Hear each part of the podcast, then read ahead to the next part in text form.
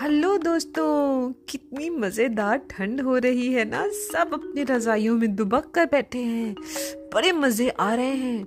और तुम्हें पता है, एक ऐसी ही ठंडी जगह है जो बहुत सुंदर है, लेकिन पूरे साल ठंडी रहती है। वो जगह है लद्दाख। तो आज जो कहानी मैं आप लोगों को सुनाने जा रही हूँ, वो एकदम सच्ची कहानी है और वो है लद्दाख की। और इस कहानी का नाम है पर्वत का प्रेत। भाई, ये कहानी एकदम सच्ची है। आंग नाम के एक छोटे से लद्दाखी गाँव में एक दिन सुबह सुबह एक घटी सच्ची घटना, उस पर बेस्ड है ये कहानी। वो जो दिन था ना, वो बुद्ध पूर्णिमा थी। बुद्ध पूर्णिमा एक त्योहार होता है, वो हम मनाते हैं। तो लद्दाखी बौद्ध जो होते हैं, जो वहाँ पे बुद्धिस्ट होते हैं उनके लिए एक बहुत बड़ा रिलीजियस फेस्टिवल होता है बुद्ध पूर्णिमा। उस दिन क्या होता है, चाँद जब रात को निकलता है तो बहुत सुंदर चमकता है। पूर्णिमा होती है ना, बहुत सुंदर चाँद निकलता है। तो एक लड़का था जिसका नाम था रिगजिन। रिगजिन था सोलह साल का। वो आज जल्दी जल्दी जाग गया और उसने वादा किया था कि गाँव के मंदिर में रात को होने वाली स्पेशल प्रेयर्स की तैयारी में मदद करेगा। सारे लोग मिलके मदद करेंगे, तभी तो काम होगा। अपनी माँ की बनाई हुई चाय का एक गर्मा गर्म प्याला गड़प गड़प गड़पने के बाद उसने तौलिया उठाया और घर के पास बहने वाली धारा में मुँह हाथ धोने चला गया। गाँव है ना तो घर के पीछे सुंदर सा एक स्ट्रीम बहता है। और वो वहाँ जाके तौलिया लेकर हाथ मुँह धोने चला गया। आज उसे जल्दी जल्दी जाना था ना, और तैयारी करनी थी फेस्टिवल की। अपनी जैकेट पहनते हुए रिगजिन ने सुबह के कामों की लिस्ट को मन ही मन में दोहराया। हम्म हमारी चाय की बड़ी केतली और दो फ्लास्क गोम्पा में ले जाना याद रखना है, उसने सोचा। और एक और काम था, सोनम की दुकान से प्रार्थना की झंडियाँ खरीदनी है। तुम लोगों ने देखा है?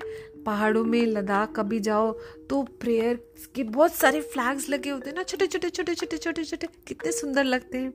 तो वो झंडियाँ खरीदनी थी उसको। उसकी आमाले, जो उसकी मम्मी थी, आमाले, उन्होंने चूल्हे की आग को जलाते हुए कहा, अरे रिगजिन, आज इतनी जल्दी क्या है? कहाँ भागे जा रहे हो? अरे बाबा, मुझे गोम्पा के लिए जल्दी जाना है। नई प्रार्थना की झंडियाँ लगाने में मदद करनी है रिगजिन ने बाहर भागते हुए कहा। गोम्पा जहाँ पे प्रेयर्स करते हैं वो। तो जो घर के पास स्ट्रीम था, वहाँ पहुंचकर रिगजिन ने अपना तौलिया एक खुबानी के पेड़ पर टांग दिया। सुंदर सा खुबानी का पेड़। बसंत का मौसम था स्प्रिंग आया हुआ था, पेड़ फूलों से लदा हुआ था और एक लाल तूती फुर फुर पेड़ से आ रही थी, जा रही थी। एक बर्ड होती है जो पहाड़ों में रहती है, उसका नाम होता है लाल तूती रिक्सी ने सोचा, वाह, कितना खूबसूरत नज़ारा है। खुबानी के फूलों के आगे तूती की लाली कितनी चटक और सुंदर लग रही है। कितना सुंदर लग रहा है इस बर्ड को देखना। सचमुच, पूरे साल में, इस मौसम में आंक गाँव की छटा देखने लायक होती है। अब जाकर तो वो सुंदर होता है। सर्दी के सूखे महीनों के बाद खुबानी के पेड़ों में ऐसा लगता है कि नया जीवन आ गया है और वो गुलाबी, सफ़ेद रंग के नाजुक नाजुक फूलों से लद जाते हैं। दहकते लाल रंग की चिड़िया जो सर्दियों में माइग्रेट कर गई होती है ना प्लेन्स की तरफ़, वो पहाड़ों को लौट आती हैं। तो बड़ा अच्छा मौसम होता है। रिगजिन को वो दिन याद हो आया, उसने जब पहली बार दूरबीन से एक लाल रंग की तूती बर्ड को देखा। एक मिनट के लिए तो उसकी सांस ही रुक गई। ये सच नहीं हो सकता। उसने अपने कैंप के ट्रेनर से कहा। वो एक कैंप में जाता था, वहाँ पे ट्रेनर थे। रिगजिन ने पिछली गर्मियों में एक नेचर गाइड का ट्रेनिंग कोर्स किया था। उसमें उसने एडमिशन ले लिया था और वो वहाँ से घूमने गए थे मारखा की वैली में। तो उसके ट्रेनर ने कहा, अरे, ये सच है और हम नेचर के और भी मज़ेदार मज़ेदार अचंभे देखने वाले हैं। बहुत मज़ा आएगा, रेगजिन। और वाकई, कोर्स के पूरा होते होते रिगजिन ने ना सिर्फ़ लद्दाख के सारे वाइल्ड एनिमल्स के बारे में बहुत कुछ जान लिया, लेकिन उसने वहाँ के बहुत सारे एनिमल्स और बर्ड्स को पहली बार देख भी लिया। जैसे ibex pika robin accentor, brown dipper और ऐसे बहुत सारे। अभी रिगजिन जो था बैठकर बर्फीला ठंडा पानी अपने फेस पे मार ही रहा था, मुँह धो रहा था, कि उसने किसी को दूर से आवाज़ लगाते हुए सुना, रिगजिन रिगजिन! उसने गर्दन उठाकर देखा कि उसका दोस्त जिगमिथ बहुत ज़ोर से एक्साइटेड होकर चिल्ला रहा है और इशारा कर रहा है ताशी के घर की तरफ़। ताशी पास में रहता था। अब जिगमित मुझे ताशी के घर क्यों भेजना चाहता है? आज मेरे पास बिल्कुल टाइम नहीं है, दिग्जिन भुनभुनाया। पर अगले ही क्षण उसने देखा कि लोगों का एक झुंड भागता हुआ ताशी के घर की तरफ़ जा रहे और सब चिल्ला रहे शान शान शान! अब ये शान क्या है? अभी देखो आगे क्या होता है। सुनो सुनो। एक मोमेंट के लिए रिगजिन के दिल की धड़कन रुक सी गई। शान? ताशी के घर हो ही नहीं सकता, उसने सोचा। पल भर में वो उठ के खड़ा हुआ और ताशी के घर की तरफ़ दौड़ पड़ा।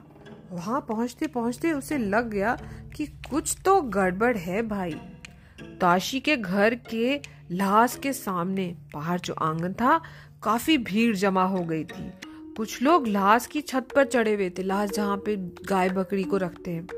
लोगों के हाथों में विलो के बड़ी बड़ी लाठियाँ थी और हल्ला मचा हुआ था, बहुत हो हल्ला। लास क्या होता है? लद्दाखी भाषा में उस जगह को कहते हैं जहाँ पर भेड़, बकरी, गाय और याक जैसे कैटल को रखा जाता है। लद्दाख में ना कहीं तो घर के साथ ही लाश बना होता है। और कई गाँवों में क्या होता है कि एक कम्युनिटी लाश बना लेते हैं, जहाँ पे सब लोगों के पास जगह नहीं होती तो एक कॉमन लाश बना लेते हैं और अपने जानवरों को उसमें जाकर रख देते हैं। ये जो कम्युनिटी लाश होते हैं, गाँव से थोड़े दूर बनाए जाते हैं। पहाड़ों में काफ़ी ऊंचाई पर, जहाँ पर आसपास उनके घास वास चरने की भी जगह हो। इनका यूज़ जो है गर्मियों के महीनों में किया जाता है। गाँव वाले बारी बारी से लाश के पास रहकर जानवरों की देखभाल करते हैं। वहाँ पे उनको रात को बंद कर देते हैं और दिन में उन जानवरों को छोड़ देते हैं। वो अपना घास फूस खाते रहते हैं। और शान कौन था? जो सब चिल्ला रहे थे, शान शान। अरे बाबा, शान होता है एक स्नो लेपर्ड।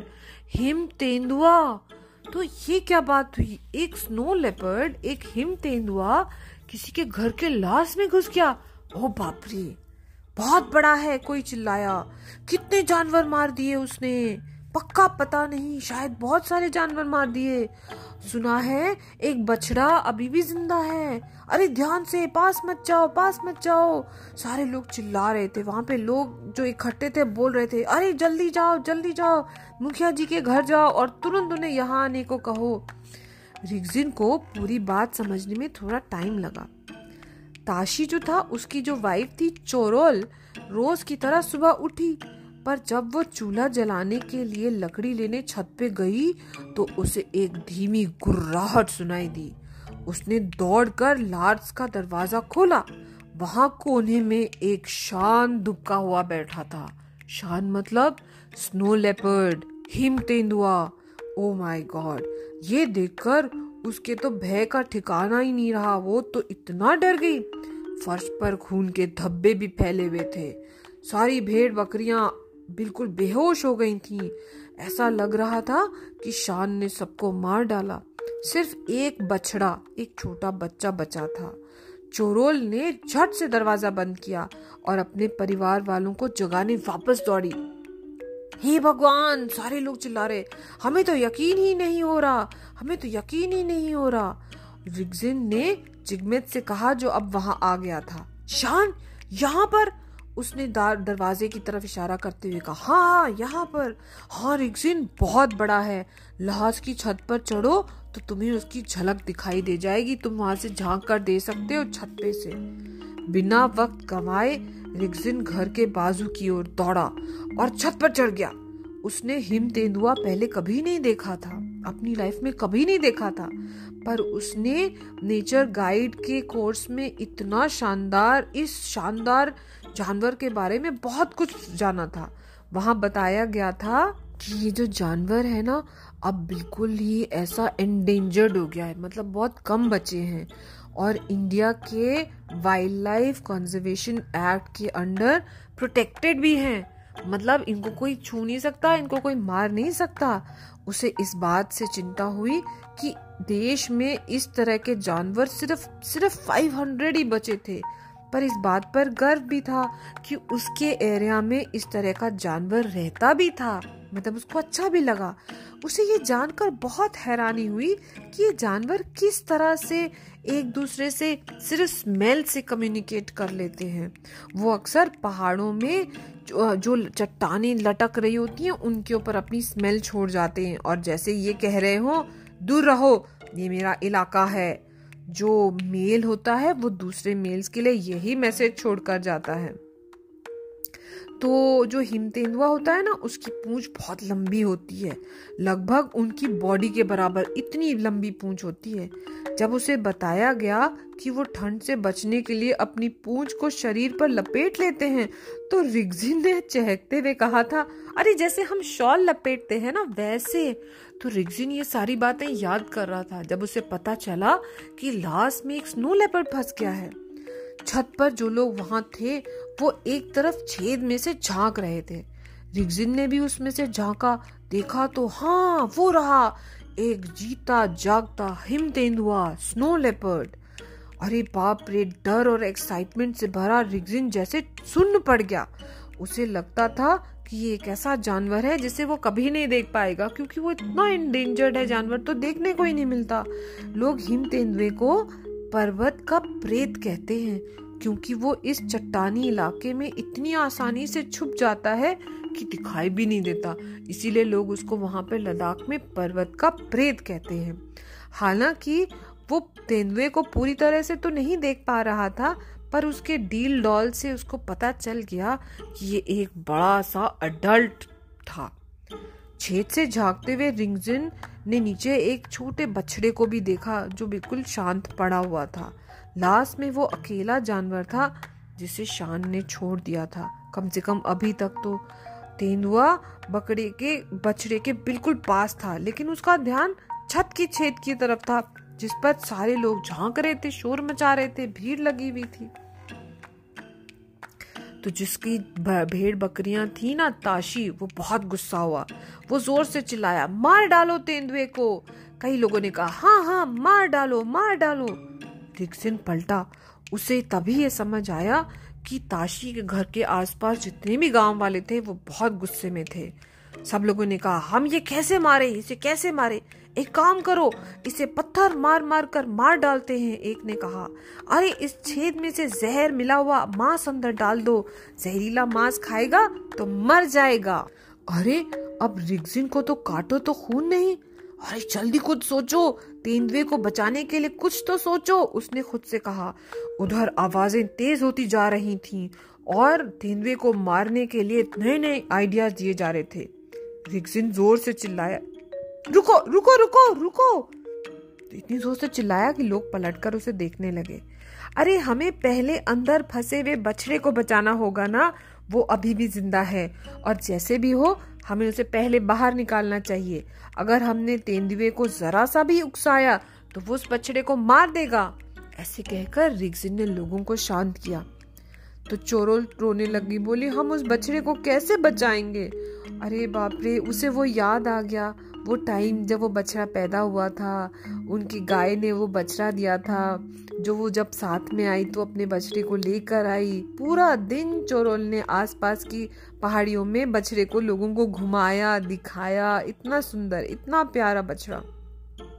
रिगजिन बोला, आप रोइए मत, आपका बछड़ा ज़रूर बच जाएगा। मेरे पास एक तरकीब है। हम ना तेंदुए का ध्यान बटाते हैं। वो कुछ और कहे, इससे पहले ही गाँव के मुखिया ने मज़ाक किया। ओहो, रिगजिन, क्या तुम लोरी गाकर उसे सुलाने वाले हो? सब लोग टेंशन में थे पर हंसने लगे। अगर मुझे गाना आता तो मैं ज़रूर गा लेता, रिगजिन ने कहा। उसे राहत मिली कि कम से कम लोगों का ध्यान तेंदुए को मारने के तरीके सोचने से तो हट गया। रिगजिन ने आइडिया बताया। वो बोला, मेरी बात सुनिए। अभी क्या है कि जो छोटा बछड़ा है ना, और उसी के बिल्कुल पास में स्नो लेपर्ड बैठा हुआ है। किसी तरह से स्नो लेपर्ड को आप छत की दूसरे साइड में बुला लीजिए। वहाँ एक छोटा छेद बनाइए और उसमें से शोर मचाइए, आवाज़ें करिए। जब लेपर्ड वहाँ जाएगा ये देखने की कि आप लोग क्या कर रहे हैं, मैं झट से लाश के अंदर घुस जाऊँगा और बछड़े को निकाल कर ले आऊँगा। सारे लोग उस पर हंस रहे थे। तुम पागल हो क्या? तुम पागल हो क्या? लेकिन सबने कहा, चलो ठीक है। चोरो लाई भागते हुए बोली, अरे, तुम ये क्या कर रहे हो? रिक्जिन तेंदुए के अंदर रहते हुए तुम्हारा लाश में घुसना बिल्कुल सेफ़ नहीं है। क्या तुम उस बच्चे को बचाने के लिए और कोई तरीका नहीं सोच सकते? तुम अपनी जान को खतरे में क्यों डाल रहे हो? ओहो, देखिए ना, हिम तेंदुए ने अब तक इंसानों पर कभी हमला नहीं किया है। जितने भी देशों में ये पाया जाता है, आज तक कभी इसने इंसानों पे हमला नहीं किया है। आप चिंता मत कीजिए। मुझे पूरा विश्वास है कि मैं बिल्कुल ठीक रहूँगा। ये कहकर रिक्जिन ने एक लाठी उठाई और छत के दूसरे सिरे को ठोकने लगा। उसके साथ सारे लोग जुड़ गए और ज़ोर ज़ोर से ठोकने लगे और एक छोटा सा छेद बना लिया। इस शोर शराबे से तेंदुए को वाकई गुस्सा आ गया। पहले तो वो लाश के इस तरफ़ आ गया और फिर उस छोटे से छेद पर नज़र गड़ाए खड़ा रहा। और जब लोग शोर मचाने लगे तो गुस्से में छेद की तरफ़ उछलने लगा। छत तो बहुत ऊँची थी, तेंदुआ आगे तक पहुँच नहीं पा रहा था, लेकिन वो उसका ध्यान बट गया था। एक मिनट भी वेस्ट नहीं किया रिक्जिन ने। दौड़कर नीचे लाश की ओर गया और बोला, शांत रहो। लाश के दरवाजे पर हाथ रखते हुए उसने खुद से कहा रिक्जिन शांत रिक्जिन हिम्मत। उसने गहरी सांस ली और दरवाज़ा खोला। दबे पाँव फुर्ती से वो बछड़े तक गया और उसे उठा लिया। जैसे ही वो वापस पलटा, उसने तेंदुए को भी पलटते हुए देखा। शान ने उसे देखा। रिक्सिन ने दरवाजे की ओर देखा और लबका झटक से दरवाज़ा बंद करते हुए उसे दरार में से पूरे भूरे रंग की एक झलक दिखाई दी। तेंदुआ बस इतना सा चूक गया, नहीं तो उसका पंजा सीधा रिक्जिन पर लगता। लाश के बाहर आकर रिक्जिन ने बछड़े को गोद में लिए लिए ही थक के मारे ज़मीन पर बैठ गया। कुछ ही देर में सारे गाँव वाले छत से उतरकर उसके पास आ गए। वो ज़िंदा है, वो ठीक है, एक चिल्लाया। उसने बछड़े को बचा लिया, दूसरा चिल्लाया, बछड़ा अभी भी साँसें ले रहा है। आंगू, उसे घर के अंदर ले जाओ। थोड़ा गर्म दूध पिलाओ, वो अभी बहुत डरा हुआ है। ओ रिक्सिन मैं तुमको लेकर बहुत डर गया था। जिग्मे ताया भागे भागे, और रिक्सिन अपने दोस्त के पास रिक्सिन ने वो बछड़ा, ताशी और चरोल को दे दिया। उनके हाथ में प्यार से दे दिया। उन्होंने कस के उसे थाम लिया। गाँव वाले रिक्सिन की पीठ थपथपाने लगे। उसने जो किया, उसके लिए धन्यवाद देने का उनका ये तरीका था। जब बछड़े को बचा लेने का जोश कुछ कम हुआ, तब लोगों ने कहा, अब हम शान का क्या करें? हिम तेंदुए का क्या करें? मार डाले और क्या करें? अरे रिक्जिन उछल के खड़ा हुआ। अरे, नहीं नहीं, हम हिम तेंदुआ नहीं मार सकते। उसे मारना नहीं है। उसे मारना कानून के खिलाफ है। क्यों नहीं? गाँव वाले चिल्लाए। पिछले साल एक तेंदुए ने मेरा याक मार दिया। दूसरा बोला, मेरी दो भेड़े मार दी। तीसरे ने कहा, मेरे चार मेड़े मार दिए। हिम तेंदुए जितने कम होंगे, उतना अच्छा है हमारे लिए। चलो, उसे मार डालो मार डालो मार डालो। रिक्सिन जान गया कि आज की दूसरी चुनौती ये है उसके सामने। अभी अभी उसने उस लेपर्ड से उस बछड़े को बचाया था और अब उस लेपर्ड को बचाने की बारी थी। वो फ़ौरन हाथ हवा में लहराते हुए ज़ोर से चिल्लाया, आप इस जानवर को नहीं मार सकते! तो सारे लोग चिल्लाए, क्यों नहीं मार सकते? क्योंकि ये एक एंडेंजर्ड जानवर है। इसको हमने मार दिया तो हमें पुलिस पकड़ के ले जा सकती है। इसकी सुरक्षा करना इस देश का कर्तव्य है, हमारा कर्तव्य है। एक गाँव वाले ने कहा, ज़्यादा शेखी मत बगारो तुमने नेचर कैंप में जाकर ट्रेनिंग क्या ले ली? तो हमें बड़ी बड़ी बातें समझा रहे हो। अगर हमने इसे छोड़ दिया तो इसको जब फिर से भूख लगेगी तो ये फिर यहाँ आ जाएगा और हमारे जानवरों को मारेगा। रिक्सिन बोला, लेकिन कानून तो कानून है। आप ये काम नहीं कर सकते। अगर आपने ये कहा, किया तो आपको जेल हो सकती है, आपको फाइन लगाना लग सकता है। तो लोगों ने कहा, पर पता किसे चलेगा कि हमने एक तेंदुए को मार दिया है? अरे, वो वो जो फॉरेस्ट ऑफिसर है, वो तो दूर बैठा है लेह में। अगर हम इस बारे में चुप रहे तो किसी को कुछ पता नहीं चलेगा। रिक्सिन ने कहा मैं इस मामले में चुप नहीं रहूँगा। अगर इस जानवर जानवर को मार दिया गया तो मैं सीधा फॉरेस्ट ऑफिसर के पास जाकर आप सबकी शिकायत करूँगा। सारे लोग गुस्से में आ गए। ताशी भी गुस्से में आ गया। तुम छोटे हो और हमसे इस तरह से बात कर रहे हो। याद रखो, तुम हमारी उम्र के आधे हो। इतने में मुखिया बीच में आ गए। उन्होंने कहा, सब लोग शांत हो जाएँ, सब लोग शांत हो जाएँ। हम सारे मिल बैठकर इस बात पर चर्चा करेंगे। सब लोग ताशी के घर के पास वो एक विलो का पेड़ था, उसके नीचे बैठ गए और सब बातें करने लगे। उन्होंने कहा, देखो, इसको हमने अगर छोड़ दिया तो ये फिर आएगा। तो हमारे रिग्जिन ने फिर से समझाया, देखिए, आप लोग बड़े हैं, समझदार हैं, आप इसे नहीं मार सकते, ये बहुत ही इंडेंजर्ड है। आजकल दुनिया में सिर्फ़ फाइव थाउज़ेंड बचे हैं और हमने मार दिया और कितने तो गाँव वाले नाराज़ होकर उन्हें मार रहे हैं। लेकिन इसमें हिमतेंदुए की कोई गलती नहीं है। उसका हैबिटेट खत्म हो रहा है, इसलिए वो यहाँ आ रहा है, इसलिए वो जानवरों को मार रहा है। सब लोगों ने ये बात कही। तो आंगमो ने कहा हाँ हाँ मैंने रेडियो पे भी सुना था। ये बिल्कुल नहीं करना है लोग। हिमतेंदुओं को मार देते हैं, उनकी खाल बेचते हैं। कितनी बुरी बुरी बातें करते हैं। तो उन्होंने कहा अच्छा ऐसी बात हमें नहीं करनी चाहिए। बड़ी मुश्किल से समझाया कि ये अगर हमने किया तो पुलिस हमें पकड़ के ले जाएगी। और वैसे भी उस हिम तेंदुए की क्या गलती है? वो तो जंगल में रहता है। आप, और अगर वो सारे मर गए तो हमारे बच्चे क्या देखेंगे? हमारे बच्चों को कभी पता ही नहीं चलेगा कि हिम तेंदुआ होता क्या है। फाइनली रिक्जिन को समझ आया कि लोगों को अब समझ आ रहा है और अब वो हिम तेंदुए को मारना नहीं चाहते। पर अगर हमारे जानवरों को वो मारता रहेगा तो हम क्या करेंगे? हमें तो गुस्सा आएगा ना? उसने कहा हाँ बिल्कुल गुस्सा आएगा। लेकिन इसमें हमें कुछ ऐसा करना पड़ेगा कि हम रखवाली करें, हम उसको इधर ना आने दें। अगर हमारे जानवरों को मार रहा है, इसका मतलब ये थोड़ी हम उसको मार डालेंगे। अच्छा तो उसने कहा, सब लोगों ने कहा कि इसको कैसे बंद किया जाए? उन्होंने कहा कि एक काम करते हैं, इसकी छत जो लास्ट जिसमें बंद हो गया है वो, उसको सील कर देते हैं और फिर उसके बाद फॉरेस्ट ऑफिसर को जाकर इन्फॉर्म करेंगे और वो अगले दिन इसको पकड़ के ले जाएँगे और पहाड़ों में छोड़ देंगे। आह थैंक गॉड भाई, बड़ी मुश्किल से लोग समझे। और ये करते करते पूरी रात हो गई। बहुत रात गए रिक्जिन जब पूजा करने के लिए मंदिर के कोने में बैठा, प्रार्थना कर रहा था तो उसके मन में सारी बातें घूम रही थी। एक बार जब उसने गाँव वालों को, तेंदुए को ना मारने के लिए मना लिया तो उसके बाद जाकर कम से कम उसको ये शांति मिली कि कम से कम मैंने ये काम तो किया, जो मैंने सीखा, वो मैंने उसको इम्प्लीमेंट तो किया। मैंने एक बेचारे जानवर की जान बचाई और फिर जाकर लेह में जो वाइल्ड लाइफ ऑफिसर था फॉरेस्ट ऑफिसर उसको इन्फॉर्म किया। दोपहर तक तीन ऑफिसर्स और एक डॉक्टर जीप में सवार होकर गाँव आए और उसके बाद उन्होंने उस हिम तेंदुए को एक ट्रैंकुलाइजर गन से बेहोश कर दिया। और जब वो तेंदुआ बेहोश हो गया तो उसे संभाल के एक गाड़ी में रख के वो ले गए। जब वो उसको उठाकर ला रहे थे तो सारे लोग देखते रह गए और रिक्जिन का दिल भी एकदम धक से रह गया। इतने पास से तो मैंने कभी भी नहीं देखा था। मैंने हिम तेंदुआ इतने पास से कभी नहीं देखा था। मैं कितना लकी हूँ।